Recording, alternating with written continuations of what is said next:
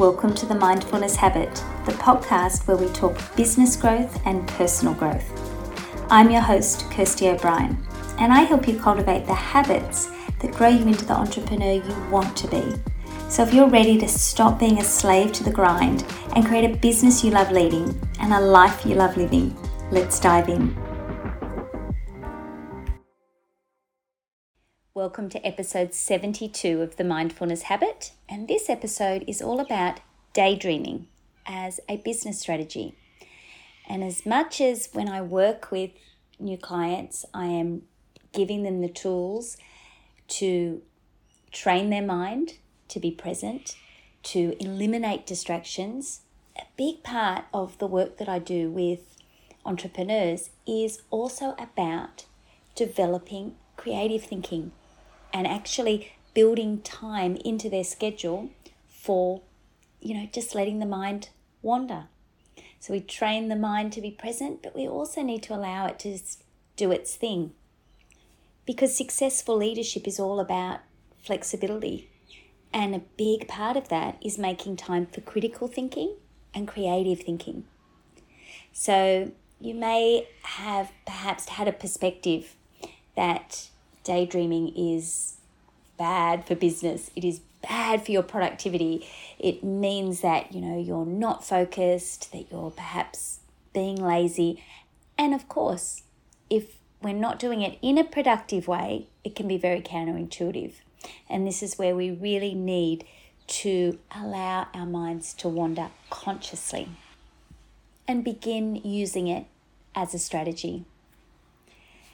Because over half the time, they've done studies, and over half the time that we are engaged in tasks, our mind is not engaged on the task, it's wandering.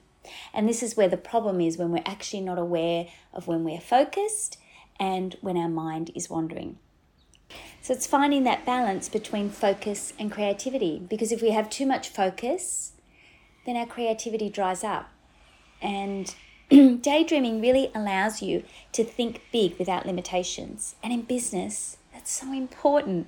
But it's it also allows us to problem solve because it relaxes the brain. So that's, you know, the space where we really set our goals. We're able to see different perspectives, think outside the box, and actually organize our thoughts. So when we're using daydreaming as an actual strategy, this is all about channeling your daydreaming so it becomes productive. The mind constantly wanders. So, yes, it's important that we know when to be focused, but it's also important to allow for our business health and our personal health to allow ourselves that time of free flow too. And when we're using it as a strategy, it's really about knowing when to set your mind free and not using daydreaming as avoidance or to live in the past or to beat yourself up. Have you ever noticed how when you're in the shower or you're just taking a, a, nice walk, you seem to get like all these really amazing downloads, like these great ideas, these like the creativity just flows. You can't wait to get to a pen and paper sometimes because you just need to get it all down. And that's because your mind is actually relaxed and it's working creatively. And so when we're really tapping in to daydreaming and using it mindfully, that's when we can really harness all the great stuff that comes from just allowing the mind to free flow.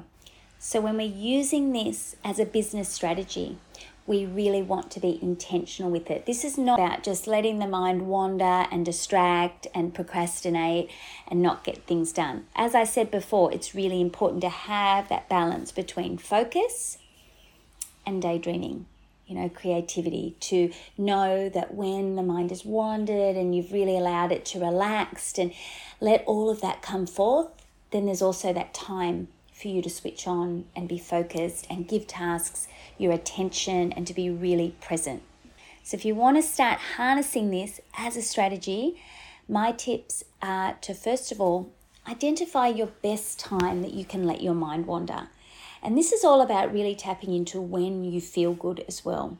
Because if we're just letting our mind wander and we don't feel good and it's not our best time, that's when we tend to get caught up in the past overthinking. This is when it's not productive for us and it's not healthy for us, it's not serving us. You know, we tend to really, you know, beat ourselves up, and that time is not actually creative, it's just dwelling and ruminating. So you really want to think about those times when you're when you feel good and it feels good to let your mind wander. You also want to be scheduling this time in because if you're aware this is about leaning into when you feel good, when is good a good time for you to do certain things. This is all about scheduling in a productive break. And this is not about your lunch break, but sometimes just having that time where you set aside 15 minutes or 30 minutes where you can just let your mind wander. It doesn't have a purpose. You're just stepping back to refresh and just be.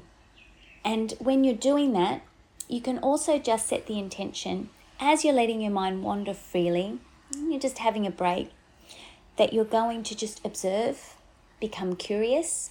You can keep a pen and paper by you so that you can jot down what comes up so you don't spend that time worrying about forgetting about what comes up.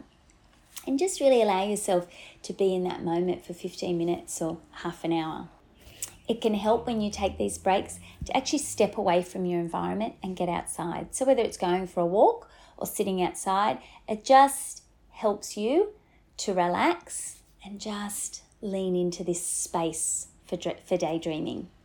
And the last thing is step away from your phone. Smart, smartphones have stopped us from indulging in daydreaming. You know, they fill the gaps instead of just allowing our minds to wander. You know, when we're waiting for an Uber now, we don't just sit and wait and let our minds daydream and wander like we used to. We grab our phones, we scroll, and instead and what we're doing there is we're actually overwhelming our brain and draining ourselves. So next time you feel that urge, you know, you might have a little bit of space, you're waiting, and you feel that urge to grab your phone, don't. Just instead allow yourself to have this time to just let your mind wander and see what comes up. Thanks so much for not only tuning into the mindfulness habit today, but listening all the way to the end. And while you're here, don't forget to hit subscribe. If you're on iTunes, leave me a review. And please share this with anyone else in your world that you think would love it too. And don't forget, business growth doesn't happen unless you're investing in your personal growth.